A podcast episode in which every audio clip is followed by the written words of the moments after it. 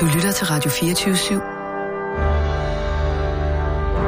Velkommen til Fede Abes Fyraften med Anders Lund Madsen.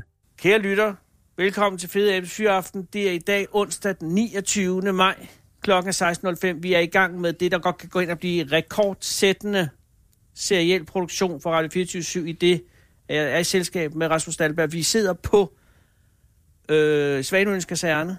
Øh, det er tirsdag i sidste uge. Det er fuldstændig underordnet, medmindre jorden er gået under. Og så har du ikke, kan du ikke høre det her. Vi, den gode nyhed er, at vi er i gang med de 40 fedeste katastrofer. Det er Rasmus, historiker og øh, katastrofe... Er det poppet at sige det? Katastrofeforsker? Nej, det må du godt sige. Okay. Det kan jeg godt lide. Ja, fordi du, det er du jo, men mm. øh, jeg vil bare ikke forpoppe dig. Øh, katastrofeforsker, øh, er nået, vi er nået til nummer 22, og jeg skærer det her fuldstændig ind til benet, Rasmus, fordi jeg fornemmer også lidt, at du forsøger at slå Anja C. Andersens rekord øh, i øh, seks øh, programmer. Vi er jo i gang med program nummer 5 nu. Det kan jeg hverken af eller bekræfte. Nej, og, og, det, og det vil være en katastrofe for Anja C. Andersen, ved jeg, at, at hvis det er, fordi hun havde hele universet. Ja, ja, men altså, Jamen, jeg, vi- jeg siger vi- bare, at mit motto Jeg er har jo, stadig en der, ambition om, at vi kan nå hele det her der, sidste der, 22. er, der er katastrofer nok til alle. Ja, og det skal jeg love for. Ja. Men min ambition er, at vi når hele de sidste 22 på det her program. Prøv mig. Hvad er nummer 22? Det er Sorø-ulykken. Det var forfærdeligt. Vi går videre. Nej, det kan man jo ikke. Og det er Nej, også det sådan, kan man ikke. Og, og det er også øh, uforskammet af mig at sige netop for Sorølykken, som øh, jo ikke er så gammel endda. Den er fra 88. 88. Ja, øh, og det er en jernbaneulykke. Og der er noget med jern, katastrofer på, på jern, som er forfærdeligt på den måde, at der, det, der, der er så meget jern involveret jo. Ja. Der, og, og, og der er mange kræfter. Og, der er store og, kræfter på og det spil. eneste, der er øh, til at komme skade, er små bløde mennesker indeni. Ja. Og hvis man har været i et tog, og det har alle jo, så er det jo, man, man sidder ikke med sikkerhedsseler på. Og du sidder, øh, altså du sidder i sådan en stor øh, kugle, eller ikke en kugle, stor rør, øh, hvor du kan ryge alle mulige steder hen, når først det går Men det kunne man jo ikke dengang. Fordi vi er jo tilbage Uh, i vi er 80'erne, KB'erne. hvor man kørte med de røde B-vogne. KB-vognene. Fortæl. Øhm, For hvor unge lyttere skal du fortælle det her grundigt, fordi at, at, at, at det er jo noget helt... der var en gang i tidernes morgen, hvor... der øh, kørte DSB faktisk glimrende. Det kørte, kørte ganske fortrinligt. Øh, hvor man øh, gik ned igennem en togvogn i den ene side, Ja. og så Der var der... og så var der øh, kupéer med seks sæder i hver, med skydedøre indtil, så man kunne sidde i, øh, i fred og ro Ja. derinde. Og det var, det var de typiske øh, passagervogne, altså det man kalder B-vogne, de her røde, røde togvogne, øh, som blev øh, afløst op igennem 90'erne af IC3-togene, Mm-hmm. som var de første storrumsvogne, som man kalder dem, dem som du beskrev før. Ja. Øh, der var et øh, der var et Intercity-tog, der var på vej øh, mod øh, København. Ja. Om morgenen den øh, 25. april 1988. Og øh, under indkørsel til øh, Sorø station, altså fra Slagelse til Sorø, der skal toget over i venstre spor på grund af sporarbejde. Mm. Og det er nogle 100 meter før stationen. Der er masser af, det er et pendlertog, så der står en masse folk og venter inde på, øh, på Sorø station og, og venter på at skal med. Og der har vi øjenvidne beretninger fra dem, Mm-hmm. at øh, pludselig så hører man en øh, sådan en, øh, en øh, skurende lyd, da en af de her vogne afsporer. Togstammen vælter, og katastrofen er sket. Hvis vi foregriber begivenhedens gang og hopper frem til årsagen, så øh, bliver der kørt for hurtigt igennem sporskiftet. Når du kører, du kommer ind i det forkerte spor, så er der, gælder der nogle særlige regler for hastighed. Fordi du kører ligesom i den, om så sige, den forkerte side af vejen. Ja. Det vil sige, blandt andet sporskifterne vender forkert. Ja. Du kan godt køre igennem sporskiftet den forkerte vej, Men du skal gøre det meget langt. men du kører øh, med lavere hastighed. Ja. Det gør, øh, det gør lokoføreren ikke. Han kører for hurtigt ind øh, mod, øh, mod øh, Sorø station. Muligvis fordi han har en kollega med sig i førerrummet, som han bliver distraheret af.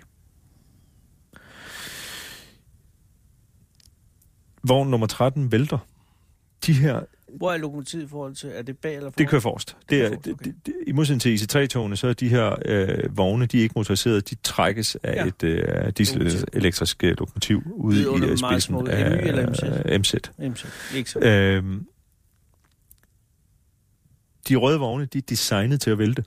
Okay. Man designer togvogne til at vælte, når de afsporer, for at de ikke skal fortsætte ned af en skrant og øh, ned i en, i en flod. Ikke? Altså, at de simpelthen de skal lægge sig ned, Godt tænkt. når de vælter. Ja, ja. Problemet er, at vogn 13 vælter ned over en stor sten, som står, altså en kæmpe stor sten, som står øh, på baneterrænet under indkørslen, øh, Åh. ved indkørslen her til øh, Sorø station. Og som øh, simpelthen river hele siden af vognen op. Og dem, der dør, der er otte mennesker, der omkommer ved Sorø-lukken, de befinder sig alle sammen i den vogn. Hvor stenen er. Og den vælter ned på siden, og folk forsøger at holde fast i bagagenet, men nogen falder ned og ud gennem vinduerne Ja, og ned under vognen. ja. Og det er dem, der dør. Okay. Noget af det, som, øh, som øh, man kan sige, at den læring, der kommer af... Der er selvfølgelig en masse jernbaneteknisk Ja. læring, regler og alt muligt, som, som vi, vi ikke skal gå nærmere ind i her. Men der er en vigtig lære i forhold til øh, skadestedsledelse. Altså det præhospitale øh, beredskab. Mm. Det er det, alt det, der foregår øh, inden for sundhedsberedskabet uden for, uden for skadestuen, uden for hospitalet. Ja. I dag er vi jo vant til, at der kommer lægehelikoptere, der kommer lægebiler, der kommer akutsygeplejersker ud, der kommer læger med forsvarets helikoptere. Præcis. I 88, der er det system slet ikke udviklet endnu.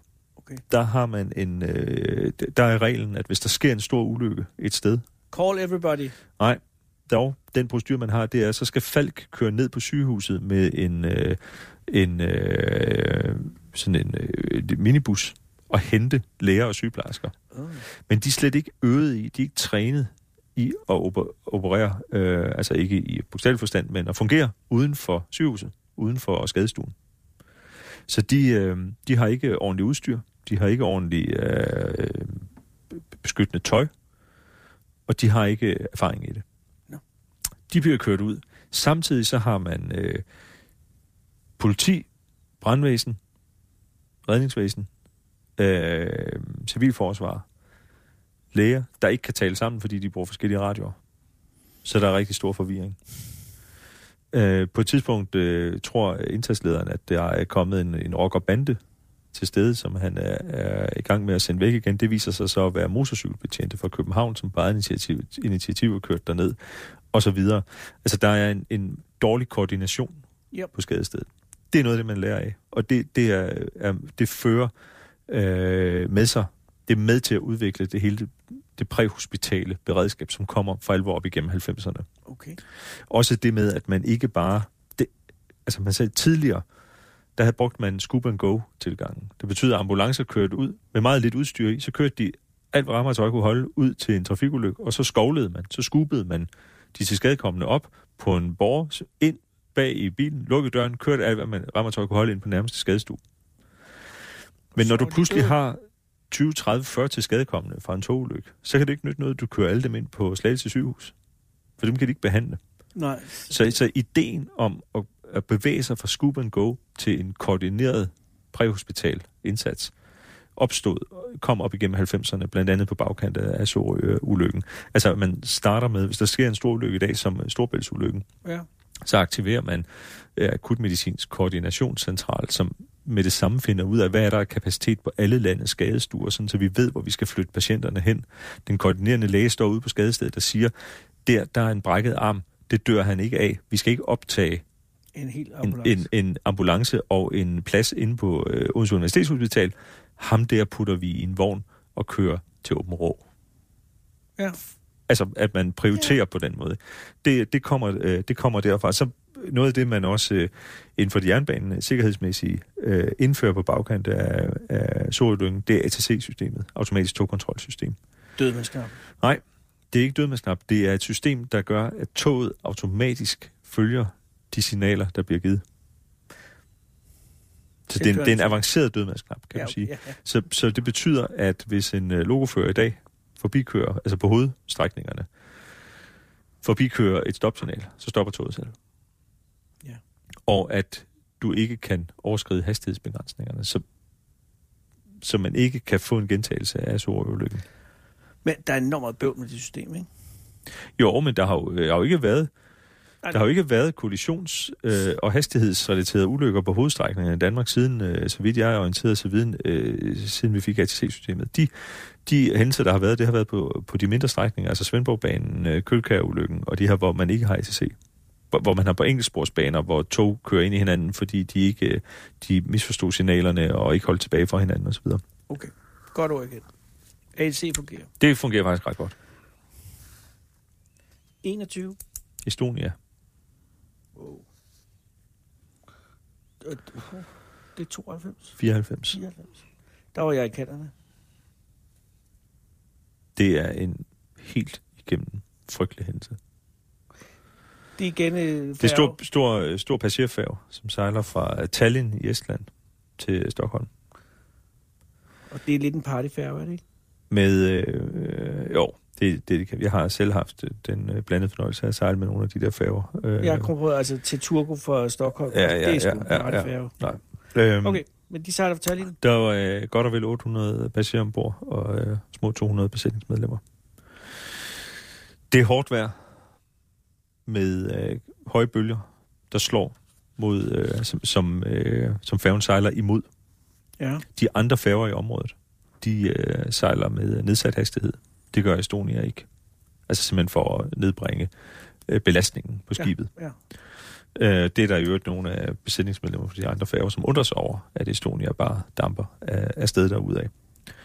Øh, efter midnat, så lyder der et øh, voldsomt brag fra forenden af skibet. Og man undersøger det lidt nødtørftigt til at begynde med.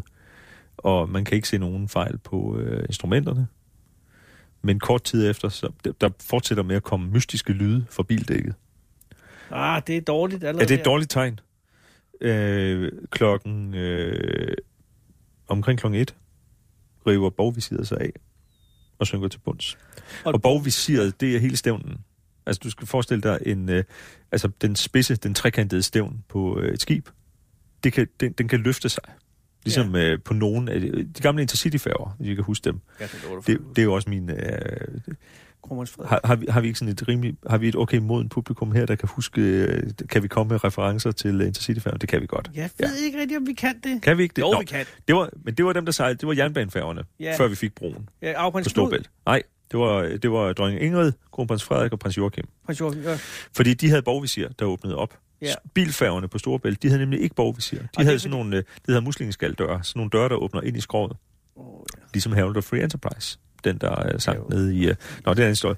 Men, øh, men, men så river hele borgvisiret sig løs, og inde bagved det sidder der bare en broklap, altså sådan en, en rampe, man kan slå ned, som ikke er særlig kraftig, og den er ikke vandtæt. Mm-hmm. Så, så da først borgvisiret falder af, så er der i virkeligheden åben for, at vandet begynder at få os ind i, uh, i bildækket. Jamen, det er noget rigtig, rigtig, rigtig lort, når borgen sidder Man sender nødsignal, nødsignal uh, 0122, Hvad gør man rent praktisk? Lægger man så øh, omvendt, sådan så at, at, øh, at søen ikke kommer ind lige i hullet? og det har man formentlig gjort. Uh, Altså vækker hækken mod, ja, mod men, men, men det, går, det går meget hurtigt. Nå, okay. Det går meget hurtigt. Altså hele forløbet er øh, omkring 35 minutter, så vidt jeg husker. Wow. Så det er begrænset, hvor meget tid man har. Men, men altså, hvad kan man sige, det er jo den, øh, lidt ligesom øh, Skagerak, som fik øh, slået agterporten af. Ja. Så, øh, så en, en, en hver kaptajn med øh, bare nogenlunde sømandskundskab vil jo plads, forsøge at placere sit skib på en måde, så man begrænser vandindtrængningen mest muligt. Ja. Øh, man melder, man sender nødsignal, øh, og får ikke sendt korrekt nødsignal. Der er jo nogle helt faste procedurer for, hvordan man sender Jamen, hvor nødsignaler. svært er det at sende en nødsignal? Ja, jamen, det, nej, altså man sender jo Mayday. Ja, og Øh, SOS skrev for os. Ja, det bruger man ikke mere. Det var, det var, det var det et, 94. øh, ja. et øh, morsesignal. Øh, det vender vi tilbage til historien om lidt. Man bruger Mayday, det har man brugt siden øh, 20'erne, som i øvrigt kommer af fransk, for med det, altså hjælp mig. Og så, så det var, da man skulle begynde at flyve i 20'erne, i 25 mener det var mellem øh, London og Paris, Mm-hmm. så skulle man, så skulle man øh, udvikle et nødsignal, som kunne forstås og siges både af franskmænd og englænder. Så blev, Mayday. det, så blev det Mayday og med det. Altså hjælp mig. Det er Nå. nogle franskmænd, der har fundet på det. Uh, nej, det var faktisk en, en englænder, men det var, det var nok for at, at tækkes franskmændene lidt, fordi de kan jo være lidt svære at danse med i forhold til, Det var ligesom ligesom til det engelske. Før øh, euroen hed euroen, så hed den jo EQ. Ja. For det var European Currency Unit. Mm. Men så skulle det forkortes EQ, så franskmænd ikke blev Ja, ja. naturligvis. Ja. men, men i Estonia er det klokken 1.22. Ja, så får man, så får man sendt øh, besked ud, øh, først på estisk, om at det er helt galt det her. Så, så svarer nogle af de andre skibe i området, sender, s- Estonia og Estonia sender i Mayday, eller hvad? Og så, og det er jo det her, som vi talte om tidligere, ikke? at man, når, når, der, når der sendes et nødsignal, så, så skal man så skal man reagere, ikke? Så skal man øh, videresende det. Det går til, det bliver MRCC, altså Maritime Rescue Coordination Center i øh, Turku i Finland, som kommer til at stå for den, for den koordinerende indsats. Og man begynder at sende helikopter, og man sender redningsskib ud, og man henter helikopter ind fra hele, fra hele Skandinavien, også fra Danmark, øh, der bliver sendt derop. Øh, men det er, jo, øh, det, er jo, det er jo vildt vejr, og det går meget hurtigt. Og, øh, og det, det er altså, nu har jeg sagt flere gange i, det, i den her udsendelsesrække, at Murphy tager fejl. Det kunne som regel være gået meget værre. Det kunne det stort set ikke på Estonia. Det er en øh, rendyrket, nedslående, tragisk katastrofe. Mm. Og det bliver meget hurtigt alles kamp mod alle øh, ombord. På, Hvor mange øh, passagerer, siger du? er der? der, er, der er 803 passagerer og 186 besætningsmedlemmer. Så 1.000 Ombord. mennesker. Ja, der er 851, der dør. Og det, som tallene viser, det er, at der er ingen børn, og der er ingen ældre, der overlever. Nej. Det er øh, den typiske overlever. Du husker sikkert Morten Bøje Hvid. Kan jeg love dig for. Ja. Blev senere politisk rådgiver for... Ja, men som, som stod frem og fortalte Ja. ja. sin historie, har som skrevet en udmærket bog om sine oplevelser også. Han, han var jo prototypen på overleveren. Han var ung mand, Ja. ja. i god fysisk form. Ja.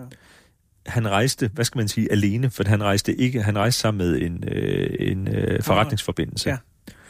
Øh, men han rejste ikke med børn eller med øh, personer, han havde tætte emotionelle bånd til. Det vil sige, at han har været i praksis øh, Uafhængig. uafhængig.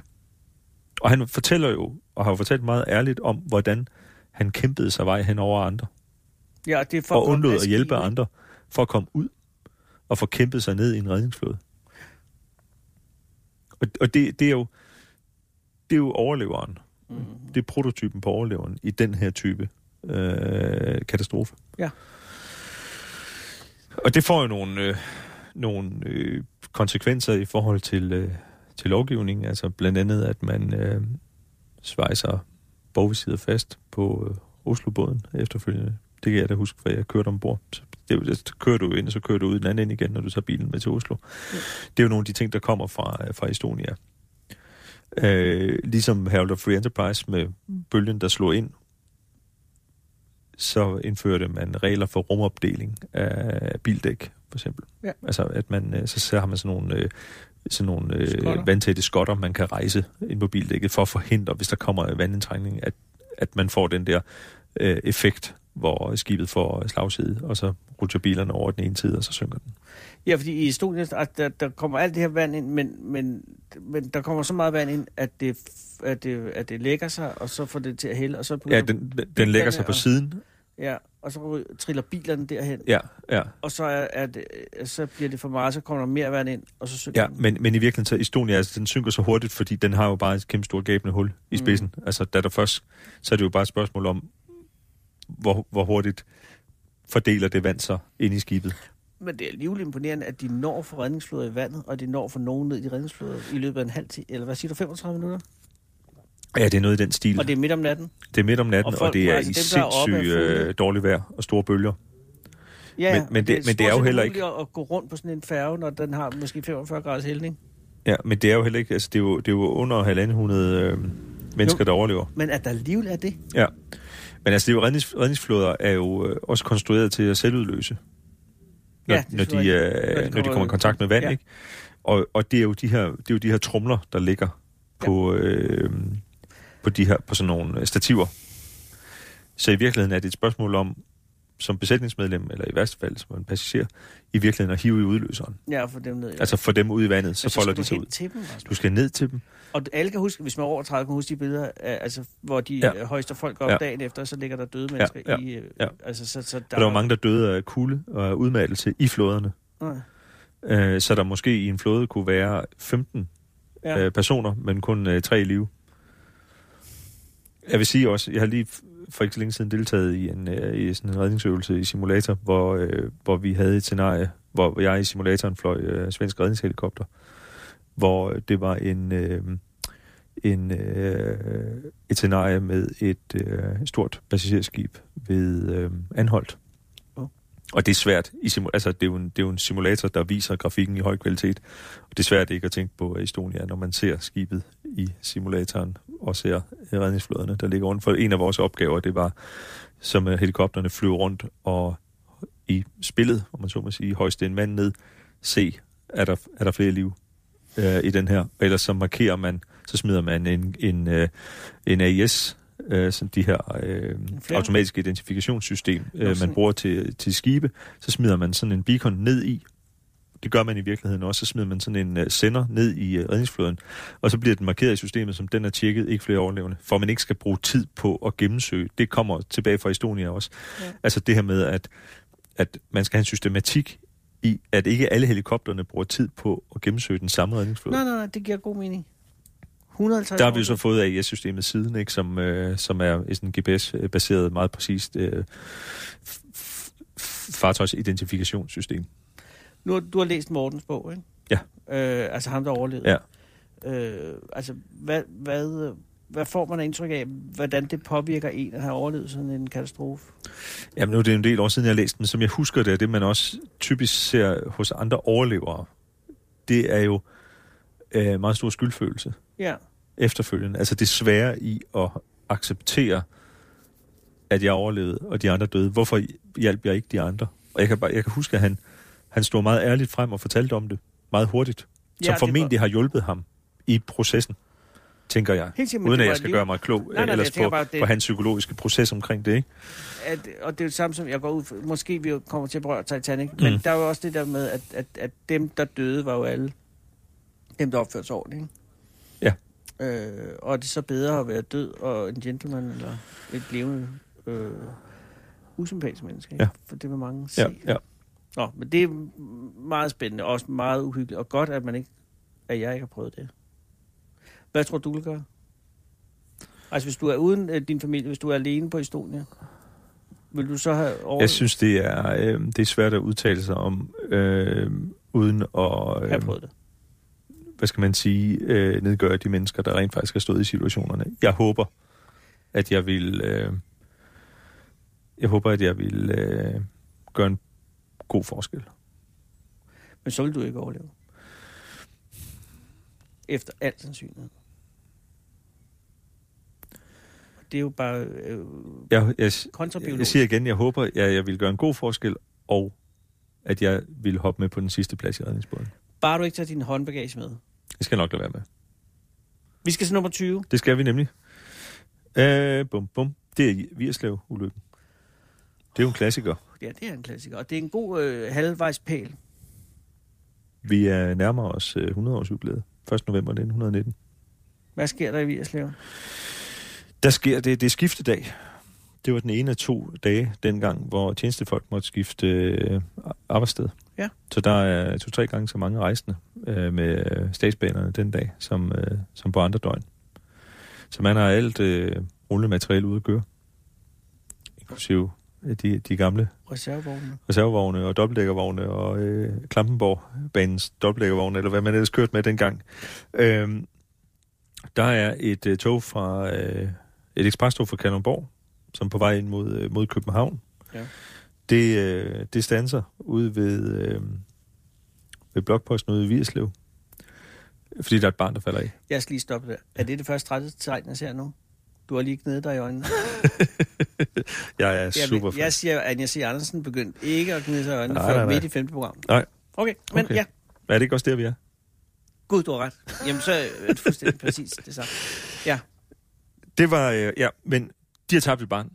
Og jeg har arbejdet på Jernbanemuseet uden en gang i tidernes morgen, og jeg skal hilse fra arkiverne og sige, at det var faktisk overraskende tit, at der var børn, der faldt af tog øh, dengang. Fordi man havde jo sådan nogle åbne bagperroner, øh, ligesom øh, på øh, brevvognen, ikke? Ja, Eller ja. man, øh, de der, ja, stå ser fra, på westernfilm, ikke?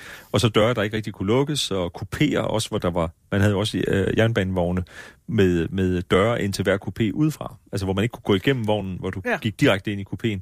Yes. Og så faldt, så faldt der et barn. Der var så et, et, øh, et barn, der, øh, der, der falder af og øh, brækker begge ben, så vidt jeg husker. Ja. Men øh, toget stopper, man går øh, tilbage, øh, forældrene, øh, konduktøren, og så holder det der. Og så øh, har øh, øh, øh, portøren, portør, overportør Hansen ved blok, jo de bemandede de her blokposter. En blokpost, det er et sikkerhedssystem, som kommer fra Tyskland, øh, hvor man inddeler en jernbanestrækning i blokke. Mm-hmm. Så har man et signal ved indkørslen til hver blok, og et signal ved indkørslen til den næste blok. Så kører der et tog ind i den blok, så går signalet bagved på stop, Mm-hmm. og først når det tog så er kørt ind i den næste blok, så frigives signalet ved den første blok igen. Mm. Så i teorien forhindrer det tog sammenstød, fordi der kan kun være en, en togstamme inden for hver blok God idé. i hver retning. Det er Det, tysk det, det, det, det, Fantastisk. det er meget tysk. Ja, det, det, er, det er kvadratisk, praktisk og enkelt. Ikke? Ja, altså, ja. Det, det virker, Mm. hvis det virker. Problemet er, at det brænder ned i kø. Det brænder i kø. Det brænder i kø. Og den er det gang, overført betydning? og den, nej, det, det brænder sgu i kø. Der er en Nå, kæmpe okay, stor ja. brand øh, på Nå, havnen i for kø. Ja. Og så skal man have et særtog inden fra øh, Københavns øh, godsbanegård til kø med brændslukningsmateriale. ja.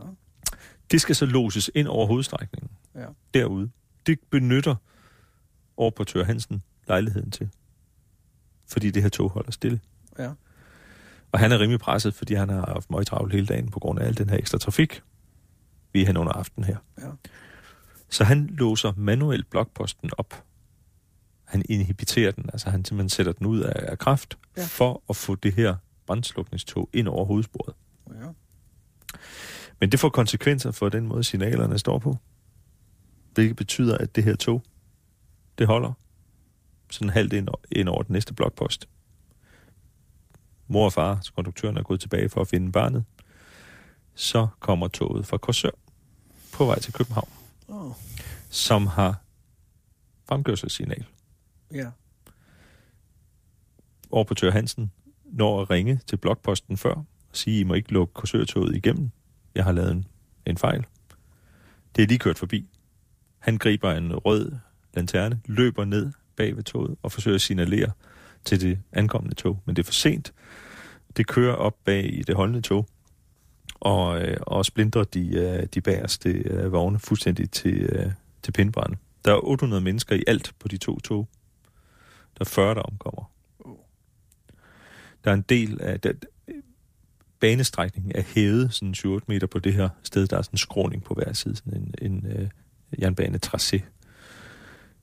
Der er en del af de omkomne, som dør ved skoldning, fordi øh, det ene af damplokomotiverne øh, vælter ned af skråningen, flækker åbent, og der er Kone. frygtelig masse kogende vand inde i det. Der findes en øh, række meget, øh, hvad skal man sige, grafiske øjenvidensskildringer fra sceneriet øh, derude. Blandt andet en 18-årig trafikelev fra statsbanerne, som blev øh, ringet ind og blev sendt derud. De, de havde godt af at blive hærdet lidt, de her unge trafikelever. Så han, jeg har fandt et brev, han skrev til i arkiverne. Han skrev til sin mor efterfølgende og, og for, fortalte om, hvad han havde set. Blandt andet et par kvindeknæ, han havde fundet liggende øh, på, øh, på jorden. Øh, overportør Hansen. Vi ved jo, hvordan det går med den menneskelige faktor. Så han kommer i fængsel. Okay. Han får øh, to måneder, men han er tjenestemand, så man finder efterfølgende et øh, sted til ham på et godsekspeditionskontor et sted oppe i Nordjylland. Jernbanen på Christiansø. Men det er jo, altså man siger jo, at Virslev-ulykken er den, den tredje af de store jernbaneulykker med Gentofte-ulykken i 1897, også med 40 døde, med et, øh, et tog, der øh, ikke kan bremse, der banker ind bag i et holdende tog på Gentofte øh, station med en masse socialdemokratiske øh, vælgerforeningsmedlemmer, som har været på udflugt, som Ja. bliver øh, slået fuldstændig til pindbrand i sådan nogle åbne skovvogne. Og så er der Bramming- Bramming-ulykken øh, ved Esbjerg, øh, som vi har talt om tidligere i programmet her, øh, i 1913, og så Vierslev. Ja. Det er jo lige på det her tidspunkt, hvor teknologien op i slutningen af 1890'erne, øh, 1800-tallet udvikler sig øh, voldsomt inden for jernbanedriften. Man får øh, større og stærkere lokomotiver, de kan køre, de kører 130 km i timen. Øhm, men hvad skal man sige, sikkerhedsteknologien ikke helt er, øh, følger med. Nej. Så kommer der de her. Det samme sker med øh, den kommercielle øh, luftfart i, øh, i 70'erne, hvor man får et stort, an, stor vækst i antal flyvninger, men alle sikkerhedssystemerne kommer først i 80'erne. Det vender vi tilbage til. Vi skal nå til videre til 19. Mm. Okay, jeg, nu begynder jeg at, at slå hårdt ned Ja, det synes jeg nok. bisætninger her. Challenger. Så svært lige at gå forbi. Det er i 86 igen, ikke? Mm. Det er et katastrofalt årti. Ja, ja. 28. januar. Okay. Det er Cape Canaveral. Det er amerikansk, øh, amerikansk rumfærge. Ja. STS-51L. Amerikansk rumfærgemission. Øh, som, øh, hvis, vi, øh, hvis vi tager den hurtigt, det handler om en, øh, det handler i virkeligheden om frostvejr. Det handler om, at man skal lade være med at lade sin rumfærge stå ude om natten, når, det, øh, når der er nattefrost. Altså Ja. typisk set. Jamen, og det Fordi den har- Den har sådan en O-ring, som det hedder. Rumfærgen. Det var jo det her fantastiske amerikanske øh, projekt om at lave en genanvendelig øh, En genbrugs- En, øh, en, en, en rumfærge, som kunne flyve op og lande igen. Så man, i stedet for, at det var sådan noget øh, brug og smid væk øh, teknologi med raketter og, og, øh, og, og landingsmoduler. Men den skal bruge en frygtelig masse energi for at komme ud af atmosfæren. Så derfor så spænder man sådan en rumfærge på ryggen af en meget stor tank. Man kan sikkert huske, det er den her sort og hvide rumfærge, der ligner sådan en lille buttet fly, og som sidder på ryggen af sådan en kæmpe, kæmpe stor tank med flydende brændstof. Mm. Og så to ved siden af. Og det flydende brændstof, det øh, bliver brugt af rumfærgens egne raketmotorer. Så Ja. sidder der på siden af den, øh, af den store tank, sidder der sådan to store hvide romerlys, ligner de. Det er løfteraketter med fast brændstof. De her øh, løfteraketter, de er lavet i nogle sektioner, produceret af Mor- Morton Thiokol i Utah, som også laver atomraketter. Øh, det er jo sådan cirka samme teknologi, ikke? Det er nogle sektioner, der er samlet med sådan nogle gummiringe, man kalder O-ringe. Ja. Problemet er, at når de så bliver, øh, bliver underafkølet, står ude i nattefrost, så bliver de lidt ligesom en, en, en haveslange, som man har glemt ude i frostvejr. Den bliver sådan sprød. det bliver simpelthen porøs, ikke? Du kan faktisk knække den, Ja. hvis du tager den, når den stadigvæk er frossen. Ikke? Det er der nogen ingeniører i øh, NASA, der godt ved, Og som og de advarer, siger det. og som siger det. Ja. Fordi det Og der er jo især en af dem, som øh, advarer meget kraftigt på en øh, telefonkonference. Ja. Og så får han at vide, at det er beslutningen om at udsætte af above his pay grade. Så giver han op, så går han ned på sit kontor Han græder. for at se opsendelsen på et lille tv, og han ved godt, at det går galt. Ja, han er i hvert fald bange for, han er rigtig, rigtig bange for, at det skal gå galt. Han mener, det er, det er, at der er overhængende øh, far for, at, at der sker noget med den her o-ring, og det gør der jo så også. Fordi øh, godt og vel et minut efter opsendelsen, så kan man se på optagelserne, der er sådan en kamera, der zoomer ind og følger øh, Challenger, da den øh, stiger op, at øh, der er en lille flamme, der kommer ud af siden på den her raket. Der er simpelthen en del af den her o-ring, som er blevet så porøs, at den, øh, at den øh, begynder at lægge brændstof ud af siden. Den flamme får så formentlig antændt øh, den store tank med øh, flydende brændstof. Ja. Og så er det jo, at man hører på optagelserne den, den her berømte sætning, we have a major malfunction. Ja, den er fuldstændig eksploderet. Ja. Og det er jo så tragisk. Der er syv astronauter ombord. Ja. Og en af dem er skolelærer. Med, og kvindeskole, ja. Kvindelig skolelærer. Med Nå, flot hår. Som er, er øh, blevet udvalgt i sådan et Teachers in Space-program, øh, NASA har kørt for at skabe folkelig øh, opmærksomhed omkring rumfærdsprogrammet, hele klassen og, og og hele klassen sidder ude på øh, tribunen ude på øh, Cape Canaveral. Og det værste ved det er, at det er jo en meget æstetisk flot katastrofe. Ja, altså det, Fordi øh, der, vi har en raket kørende op, der er blå himmel, Ja. alle er glade, og så siger det bare, og, der er jo ingen lyd på, fordi det er så langt væk, Så ser du bare sådan på hvidt. puff, og så ser du de her spor, der går ud til hver side, som er de, øh, de her øh, fast øh, brændstof Ja, løfteraketter, ja. som bliver ved med at flyve rundt Ja. til hver side, som Men danner altså, sådan et mønster. løsredet for tra- tra- tragedie, så er det meget smukt.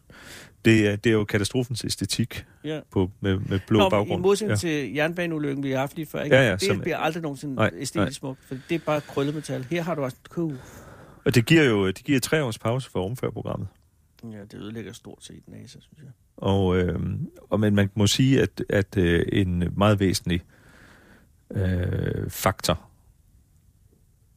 i, øh, et, i det årsagskompleks, der fører til øh, den her katastrofe, er jo dybest set, at man sætter reven til at vogte gæs. Ikke? Altså at man, at man lader den leverandør, hvis succes er afhængig af, om rumfærgen flyver til tiden, vurdere, om det er sikkert at lade rumfærgen flyve til tiden Ja. det, det kræver i virkeligheden ikke en phd grad i incitamentstrukturanalyse at se, at det nok ikke er rigtig godt. Det er en dårlig idé. Hvad er nummer 19? Det var nummer 19. Hvad er nummer Men 18? jeg kan give dig nummer 18. Hit med nummer Det er 18. Seest. Wow, nu begynder det at stramme til. Ja. Ses det er Kolding. Det er Kolding. 2004, 3. november. Der har man valgt at lægge en øh, fyrværkerifabrik inde midt i en relativt stor østtysk by. Nej, det har man faktisk Nej, ikke. man har en... Man øh, har valgt at have et fyrværkerilager, som Lager, godt nok hedder en fyrværkerifabrik, men det er et lager. ja, og Man de producerer ikke kinesisk. Ja. Øh, og så har man øh, tilladt øh, parcelhuskvarterer øh, langsomt organisk at vokse ud omkring den. Ja. Det er jo i virkeligheden boiling frog-problematikken. Kender den her øh, Nå, ja, det her billede af, at hvis du, hvis du smider en frø ned i en gryde med kogende vand, så hopper den ud. Men hvis du sætter en frø ned i en øh, gryde med koldt vand og varmer den op, så bliver den siddende indtil den dør. Ja. Så det er sådan en, en, en snigende, glidende udvikling, Ja, man ikke lægger mærke som man ikke ser. Og det, og det er det her med, hvornår skal man stoppe Sammenligner det? du Koldings beboere med frøer lige nu? Nej, det gjorde ikke. Det var en, en, øh, en helt øh, utilsigtet øh, Men som, metafor. Som, som jyde? Ja. Nej, du er så fynbo selvfølgelig. Ja, Okay, jeg godt, tilflytter. men videre. Ja. øh, der, sker en, øh, der sker en stor øh, fyrværkerikatastrofe i øh, Enschede i øh, Holland i, øh, i maj 2002, okay. Hvor øh, 22 mennesker omkommer øh, ved en eksplosion i en fyrværkerifabrik, som ligger tæt på et beboelseskvarter. Mm. Og, øh, og det får faktisk nogle af naboerne til øh, NB Jonsens fyrværkerifabrik i Seest til at blive øh, ængstlige. ja. Og de, øh, de kommer på besøg på, øh, på fabrikken og får, øh, får kaffe og kage, og man har, man har ryddet pænt op, og der ser pænt ud. Og så bliver man ligesom... Øh, så så, så øh, øh, går kritikken lidt i sig selv igen. Det er god øh, kommunikationspolitik.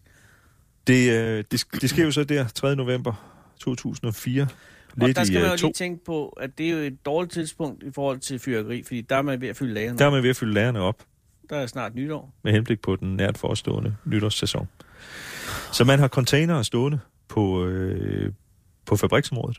Det er no, der er nogle lagerbygninger, nogle lagerhaller, og så har man nogle containere stående, øh, hvor man er, som man er, er ved at, øh, Tømme. at, at tømme, ompakke det her fyrværkeri, der indkommer i. Og øh, angiveligt så er der en, øh, der står to mænd i en container, og øh, angiveligt så taber den ene af dem en øh, kasse med øh, fyrværkeri, som ifølge deklarationen ikke kan selv antænde. Men fyrværkeriet kan ikke læse. Men øh, det kan det godt. Og de kommer løbende ud af den her container med, med ild i tøjet og, og håret. Øh, man har jo så naturligvis en beredskabsplan på sådan en virksomhed. Det skal Ja, det man have. Den skal, 2004. ja, Det den, ikke- det, det det, skal man jo have. Det er 15 år siden. i, øh, altså det er jo Sikkerhedsstyrelsen øh, og øh, de lokale brandmyndigheder og sådan noget, der skal godkende det. Så, øh, så det, den iværksætter man. Man ringer meget hurtigt til alarmcentralen og siger, øh, man har sådan en, når den adresse bliver meldt ind på Call alarmcentralen, everybody. øh, så reagerer man rimelig hurtigt. I løbet af halvandet minut er evakueringen i gang. Altså der er simpelthen en politipatrulje. Det, det er kendetegnende for, for mange øh, katastrofer i Danmark i de seneste årtier. Det er, når først skaden er sket. Altså jeg plejer at sige, hvis, hvis, hvis man vil vide, hvad en skattekroner går til, så læs øh, rapporten fra Præstø-ulykken, øh, efterskoleeleverne med dagbåden. Ja. Tragisk historie, men når først der bliver ringet, så kommer beredskabet. Og man kan også kigge på rapporterne fra Seest. Altså hvad det egentlig er, der Halvanden sker. minut, det. Halvandet minut efter, der går evakueringen i gang med en Mm. første politipatrulje. Og man får, øh, man får øh, Øh, man får evakueret øh, 1000 mennesker fra området her. Man udvider. Først så evakuerer man ud til 500 meter, så evakuerer man ud til 1000 meter. Og der, øh, der sker... Øh, der er først øh, nogle container, der eksploderer, og så sker der den store eksplosion senere. Altså først fire og en halv time efter, tre og en halv time efter øh, den, øh, den, den første alarmering. Som, der er jo øh, der er omkring øh, 285 tons nem, som man kalder det, altså netto eksplosiv mængde. Altså, det, det er, når man piller alt pappet og emballagen af, Ja, det er af sprængkraft. fyrværkeriet. Det er sprængkraft. Ja. Og det, det er jo, altså betongulvet i den store lagerhal bliver presset øh, 80 cm ned i jorden. Så kraftig er man, man, øh, man, man kan sikkert huske billederne fra, øh, fra nyhedsudsendelserne af den her ildkugle, der rejser sig op, ikke? For den store eksplosion. Mm. Og der er jo desværre en øh, frivillig brandmand, der omkommer ved en af de tidligere eksplosioner, fordi han uheldigvis befinder sig foran e- en af de containere, der eksploderer. Og der, det er jo sådan nogle stålcontainere, og når der så sker en eksplosion inde i sådan en, hvor dørene er åbent, så bliver den eksplosion jo øh, skal man sige, målrettet ud af, af containeren. Men det er jo så varmt inde i området, at, øh, at man er nødt til at bruge øh, de her crash center fra flyvestationen Skrydstrup, altså de, mil- de militære øh, brændstofskøretøjer fra flyvestationen hernede. Og der læste jeg, nej, jeg så den der, du var med til at lave øh, i, fjern, i DRK, ikke? Mm-hmm. Eller var du med til at lave den øh, dokumentar om ses? Nej, Den, en af de nej, Nå, nej. men der var i hvert fald, at, at det var en, der på eget initiativ kørte til Skrydstrup for at hente den, den der tænder. Det, det sker jo tit, og det sker især ved, øh, ved SEST. Altså i virkeligheden kalder man det konvergens, altså det her, hvordan, hvordan hjælp spontant ankommer til et katastrofeområde. Øhm, der ankom så mange redningskøretøjer til SEST, at i beredskabsmæssig forstand kan man ikke tale om en katastrofe. Altså man havde, man havde rigeligt okay. af, af slukningsudstyr, ambulancer og alt muligt.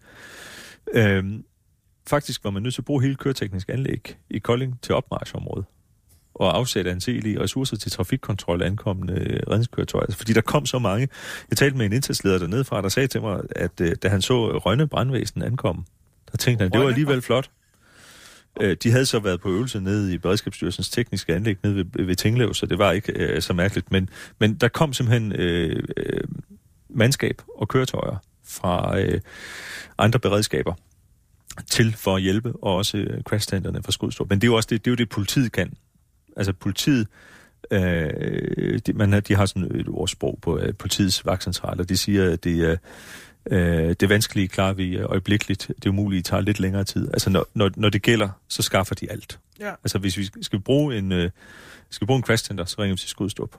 Og når politiet ringer, så, så kommer de. ikke? Ja, ja. Det kan så godt være, at flyvestationen Skudstrup er midlertidigt nødt til at lukke for flyvninger med F-16'er, fordi de kan jo ikke flyve Nej, fly, nej. hvis alle deres crashcenter er kørt derop. Men så kan Men- 16 flyve til Hamburg eller et andet. Ja, eller til, øh, til Aalborg, men det, det gør man jo øh, for... Øh, altså, nu har det specialgrej, der skal bruges for at komme ind i området, ikke?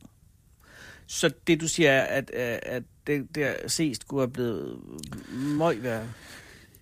Ja, men altså, der var, det, det var, det, i forhold til eksplosionerne gik det så galt, som det kunne ikke. Altså, det, fordi det er jo også en form for kaskadeeffekt. Altså, først så er der en container, Ja, først er der, der, går, der, der er en æske, Ja. der sætter ild i øh, I det andet fyrværkeri. ja. Så brænder den lidt, så strålevarmen fra den antænder en anden container. Der, vi kan virkelig se kaskadeeffekten Ja, her, lige ja, præcis. en systemisk effekt. Og så tre og en halv time senere, så er der fyrværkeri, så er der raketter, der ryger ind igennem en, øh, en øh, port, der står lidt åben ind til en af de andre lagerhaller, og sætter ild i fyrværkeriet ind i den store lagerhal. Ikke? Øhm, men det er jo klart, du har, du har ikke kunne være inde i området. Altså, Nej, varme. Altså, øh, så, så det man jo gør i virkeligheden i sådan en situation her, det er jo at evakuere området. Og lad det Altså, altså, så, så må det jo rase ud, ikke? Ja.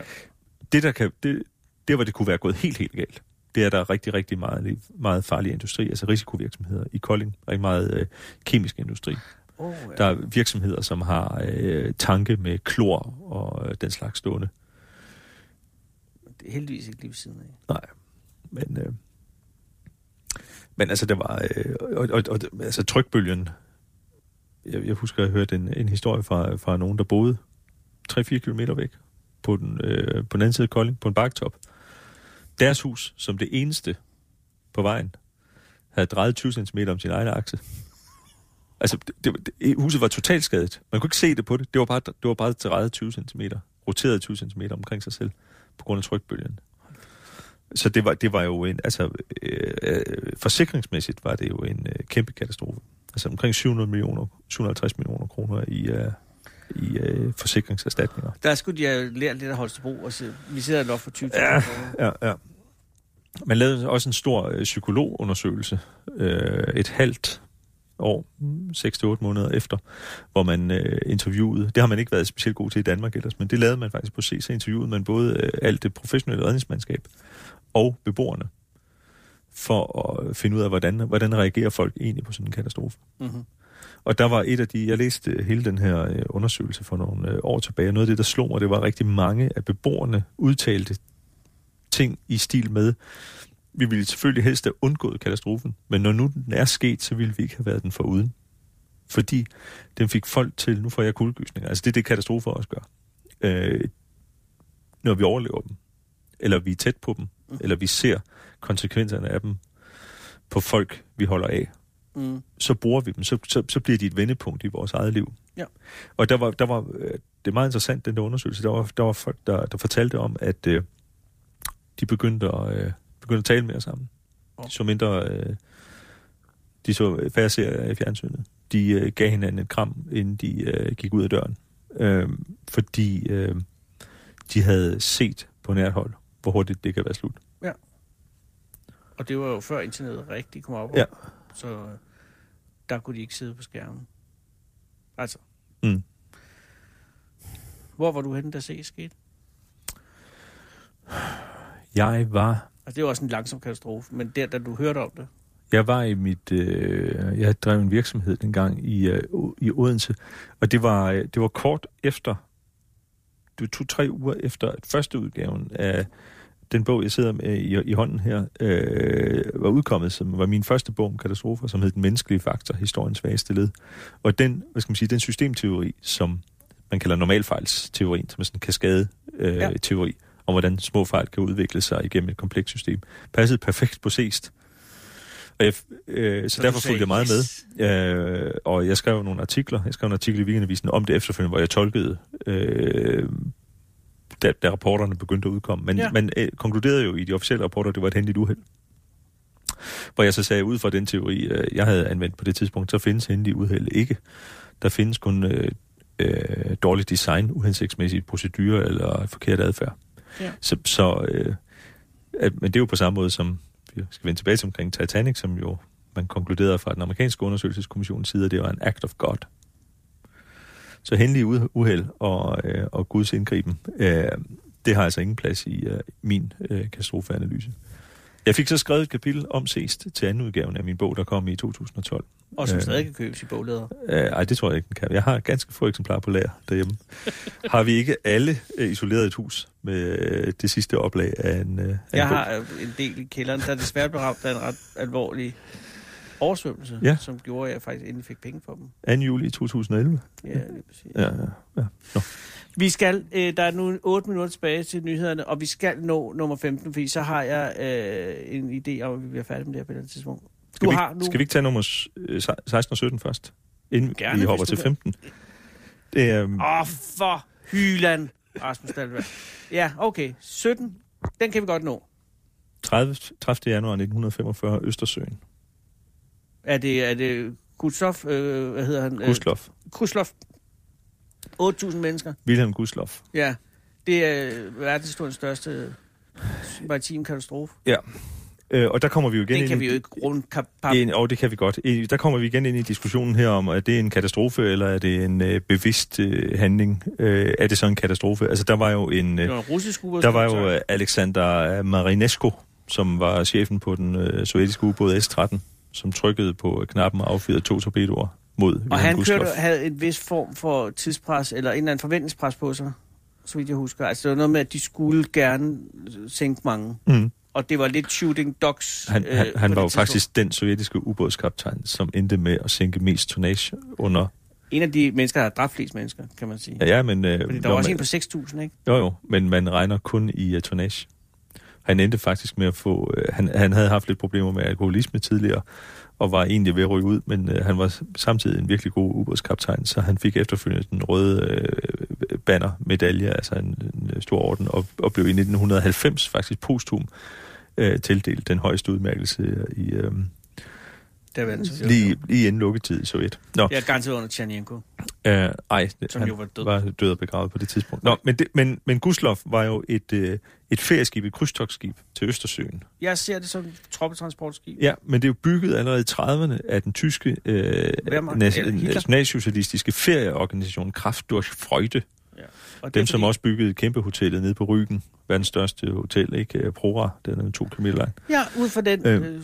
Forbindelige idé om, at øh, arbejdende mennesker skulle have, have noget ferie. Ja, præcis. Og, og Så så, bygger- laver vi det billigt, øh, og vi bygger et ordentligt Ja, krydstogsskib. præcis. Ja. Så kommer krigen. Så har man jo øh, der øh, i, i slutningen af, der hvor det lakker mod enden, og Ja. den røde her rykker frem øh, fra, fra øst, hvor man så evakuerer øh, tyske arbejdere, især fra den der højteknologi-våbenindustri, altså øh, Werner von Brauns øh, raketlaboratorium øh, på Usedom, og hele de her områder over i, i øh, Østpreussen og øh, i, i den østlige del af, af det tyske rige. Øh, og så, og så generelt har man jo bare ikke ret meget lyst til at skulle ind med at overgive sig til, øh, Til den røde her. til noget her. Øh, men der var ligesom øh, et... Øh, der havde været nogle episoder under den tyske invasion af Sovjetunionen et par år tidligere, som, som, øh, nok det var payback for, ikke? Ja.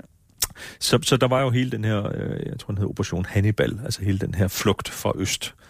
Øh, og der blev, øh, der blev Guslov øh, anvendt. Og man, øh, der, i virkeligheden, så, så er det, selvom det er så sent i krigen, er det til at begynde med en forholdsvis velorganiseret evakuering af bestemte øh, arbejdere og eksperter og så videre. Men så er der et stort antal civile, som øh, altså flygtninge, som simpelthen tvinger sig adgang til skibet, og man er nødt til at sejle afsted med dem. Og her blandt også nogle soldater, ikke? Men, altså, man, man mener, at der er... Øh, altså, den var, den var bygget til 1.500 passagerer. Ja. Og det er altså et satens stort skib. Og man mener, der, der er meget usikkerhed omkring, hvor mange der var ombord. De, de mest troværdige tal, som er lavet af en, en øh, tysk øh, undersøger, som selv var ombord, som op igennem 70'erne og 80'erne øh, øh, gennemgik materialet og kom med det bedste bud, så var der øh, omkring 10.400 ombord på skibet. Der. De har stået tæt. Og den bliver så, øh, den bliver så ramt af torpedoer fra øh, Alexander Marineskos øh, so- sovjetiske ubåd S-13 herude i Østersøen. Og det er i januar, ikke? Nej, det er februar. Det er 30. januar Okay. 1945. Så vandet er fucking koldt. Altså de, de, de bedste estimater siger, at der er cirka 9.400, der dør. Og det er jo fordi, den sænker stort ligesom en sten. Ja. Altså, der får tre kæmpe huller i sig. Og så er der jo ikke redningsbåd til ret mange. Fordi Nej. Der er øh, 5-6 gange så mange ombord, som den er, er dimensioneret til. Ja. Øh, plus øh, at det, det går er sidst i krigen, øh, der er øh, slidt materiel og, og så videre. Øh, der er omkring 5.000 af dem, der dør, der er børn. Med civile flygtninge. Der er 996, der overlever. Og dermed så, så gør det Guslov til den absolut værste maritime katastrofe målt i, øh, i øh, antal dødsoffer. Men altså, det er jo en øh, mastodontisk katastrofe på den måde, at det er han jo altså, altså rent, øh, kan man sige, militær juridisk havde han jo, ikke, at noget hedder militær juridisk. Han, Det, det, man må godt beskyde krigsskibe, det- det måtte må han godt, og det var ikke-. Og, og det, at der var de der soldater ombord, Ja, og, og tyskerne fulgte rent faktisk reglerne, så de havde ikke markeret Guslov som hospitalskib. Fordi at der var soldater. Fordi det, det, var, det, var, det var som udgangspunkt et øh, anvendt øh, som militærtransportskib. Så var der så bare øh, de der 5.000 civile, der havde tilkæmpet sig øh, adgang til skibet, som man valgte at sejle med. Der var en dag, skulle endda have været sejlet et andet skib med næsten lige så mange ombord sammen med det, men de fik øh, maskinproblemer øh, inden afsejlingen. Og den ligger stadig derude jo. Ja. På dansk område. Nej. Øh, Den i, ligger ikke så øh, langt fra Bornholm, vel? Nej. Jeg ved ikke, om den Og ligger i polsk eller i uh, tyske farvand. Jeg har lige set, uh, faktisk, der er, jeg har lige været i, i uh, La Boe i, uh, i Tyskland, hvor det tyske uh, marine uh, uh, mindesmærke står. der havde de øh, koret fra Gustlof sat op. Det vil sige, det, øh, man har hævet koret. Det er jo et, et gravmæle, ikke? Men, øh, eller gravfred ved Ja, Men man har så, øh, så har man øh, nede ved, det er et internationalt mindested for øh, øh, omkomne søfolk i, i Tyskland nu. Jeg mindesmærke, det var, det var stærkt at stå og kigge igennem koret fra Wilhelm Gustlof. Ja, det, det, altså. Nu skal der være nyheder. Vi er øh, fem timer inden. Vi er nået til katastrofen nummer 17. Det bliver i morgen, torsdag. Hvis du kan mere, Rasmus. Det kan jeg godt. Jeg håber også, du er mere skær lytter. Nu er der nyheder klokken 17. Du lytter til Radio 24 /7.